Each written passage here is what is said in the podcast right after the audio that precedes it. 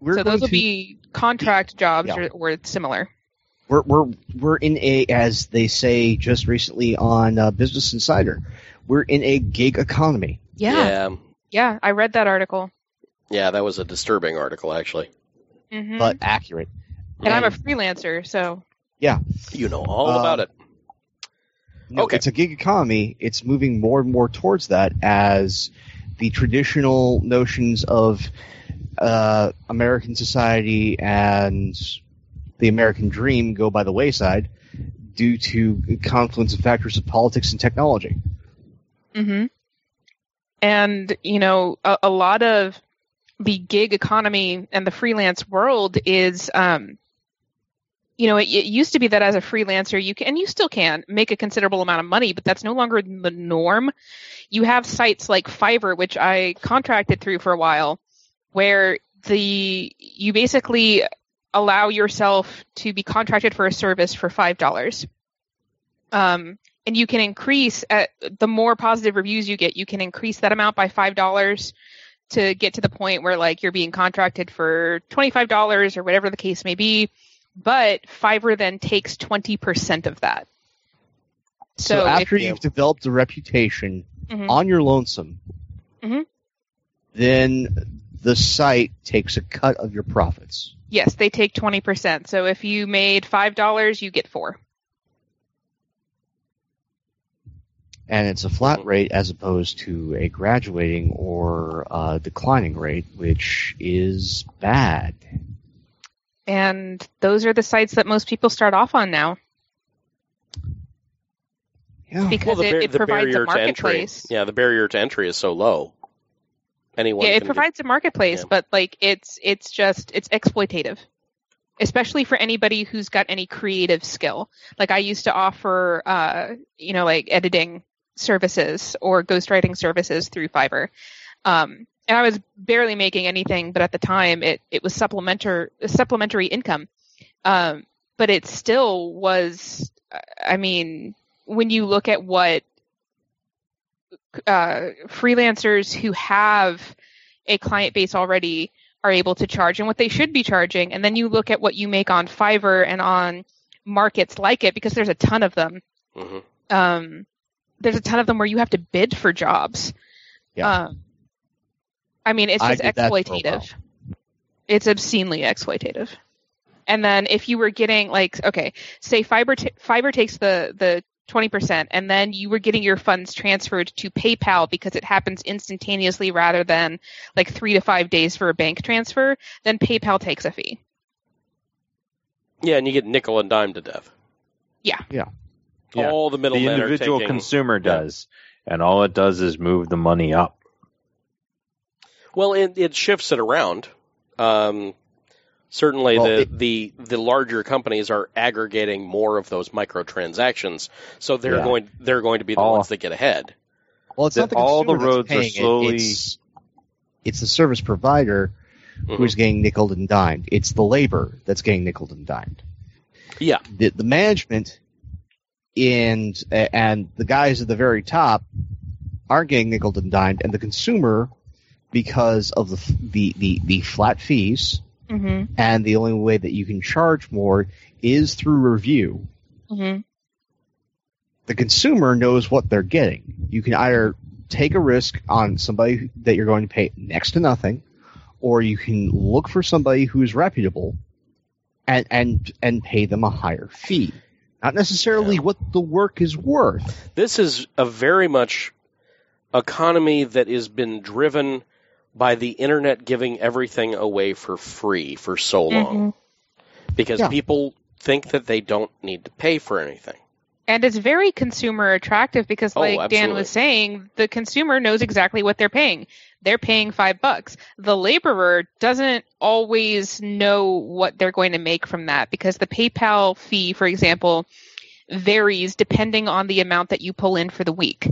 Um, I mean, it's a flat percentage, but how much of, of that is going to be deducted from your pay unless, you know, yeah, we would we would all in this room sit down and do the math, but not everybody does.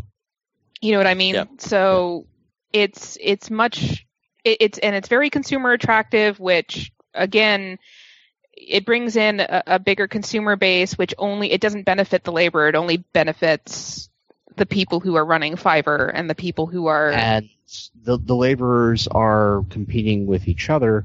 yes, Um, and you have people who where this is supplementary income. Yeah. So they can stay in longer. Mhm. While for, for those folks that are hoping or looking for any of these services to become a primary source of income because they they're struggling to find something else, they're being driven out of the market. hmm Yeah, absolutely. And like I said, it's not just Fiverr. It's there's a ton of websites where you even have to. There's a graphic design one that I can't remember the name of right now. I think it's like a hundred designs or something like that. Where yeah, yeah, uh, it's like 500 somebody- designs or something like that. yeah, something like that. Where s- where a, a potential a prospective client puts out a job that they want done, and then it's up to the freelancers on the site to bid on that job. Yeah. And you know, 99 the- designs. 99 designs. Thank Yeah. you. Yeah, um, the uh, the folks over at uh, Twit, which isn't you know the largest podcasting network out there, other than um, Podcast One, and they they have used um, 99 designs to get logos for their shows on occasion, you know, specialty logos and things like that, and they'll they'll they'll bid it out, and I think they've bought like six of them last time, you know, from different artists that were doing them. It's like, yeah, I like that one, and I like that one, and I like that one, and they bought them all. But not everybody's going to do that, and it takes time and skill to do these things. Oh yes. Mm-hmm. As Heath Ledger's I- Joker said, if you're good at something, never do it for free. And it's something that you will even eh, well, we're already seeing it in uh, in the literary world. I've talked about Kindle Unlimited before, but I'll just very briefly sum up how it relates to this. Is that it's a subscription based service, kind of like Netflix, where you pay nine ninety nine a month to read as many Kindle Unlimited books as you want. hmm and that is starting to drive down the price of novels that are not in programs like this because they want to be able to compete with the buffet option. Yeah. And so whereas it was in and not that long ago, I'm talking like maybe 3 to 5 years ago, it was very easy to make a living as a self-published author in the right genres, in the popular ones. You can't do that anymore it every every month there's some new thing that Amazon rolls out that takes money away from the author while keeping the price the same or lower for the consumer and the profit margin higher for Amazon itself. Because they're able to attract more consumers Yes. And that's what and they'll keep doing. guarantee monthly income. Right. So, yeah, but at this point, what they're doing is they're then going to drive down the quality of the product that they're selling in mass. Yes, they already have. Yeah. But it takes a while for the market to correct. Yeah. That's true. And that Yeah. while, especially nowadays, um, can be a couple of years. And to be honest, And that's when people consumers for the most part are not worried about the lowering of quality because of the buffet option Yeah, they because even they notice it. can if they if they get, you know, a a quarter of the way through a book and say this is bullshit, this is crap, they can just toss that off their Kindle and grab a new one at Yeah. no additional cost to them. Right, and So- what, what Amazon is doing is they're looking at the percentage of the book that gets read, Yes. right? And, And that's what authors they're paying are paid by the page read. yeah. is the thing. And that amount varies from month to month, Mhm. depending on how much Amazon de- uh, decides to put into the Kindle Unlimited fund. They're partially funding it. So it's dependent on how much they decide to put in there, and then that's distributed amongst all authors for pages read. So we're talking about it. You know, ever since the program rolled out, I believe it's been less than half a cent per page read. Um, I think the last one was 0.047. Point So zero four seven. four seven. Yeah. So a little less than half a, A cent cent. A page read. per page read. Hmm. And uh, consumers, readers aren't likely to bulk at the system because um, I mean, why would they? They they don't have any Yeah. incentive to do so. The, They're again, getting exactly what they want. Yeah. hmm time But being, it's they're getting exactly what they want. hmm So what If- Amazon's going to have to do is add in more legacy works, things that have already been done at high quality. Yep, they have, and they have. Yeah. They've got J.K. Rowling in there. But what's interesting about the legacy works that they're adding is that they don't have to be Kindle exclusive like everybody else does. Right. J.K. Rowling continues to sell her books at various bookstores, um, even ebooks. They're available at Barnes and Noble and iTunes and everywhere else. Mhm. These authors that they're bringing in that are big names are not under the same contract that everybody else is. The contract that I've been under, and I recently left the program, but the contract that that still stands to this day for everybody else is you must be exclusive to Amazon. You cannot publish anywhere else. But these big name authors that they're able to draw in, they're able to do so because they nix that part of the contract. Right. Mhm. Nobody Which would take it otherwise. It, it's, Yeah. it's they're already proven, and so Amazon will bend over backward because they want that sweet, sweet money to get the big name, as opposed to you being grown within the service. Because again, as you say, buffet option. Yep. Yeah, we have prime rib that's on Sunday, uh, but the rest of the time we've got the rest of this stuff. But are are they come on charging Sunday. five dollars a book What do you mean? for Who- Kindle who- books?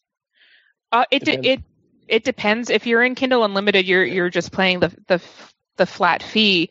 But um, right now, the average novel price for an ebook uh, is two ninety nine to three ninety nine, and most and we're seeing more and more like and I mean because I consult with other authors constantly, like a huge network of other authors specifically in the romance genre, and the reason why is because that is the highest selling genre across the board. And every single one of them says that they're seeing the novel price driven down from 2.99 to 99 cents. Ugh.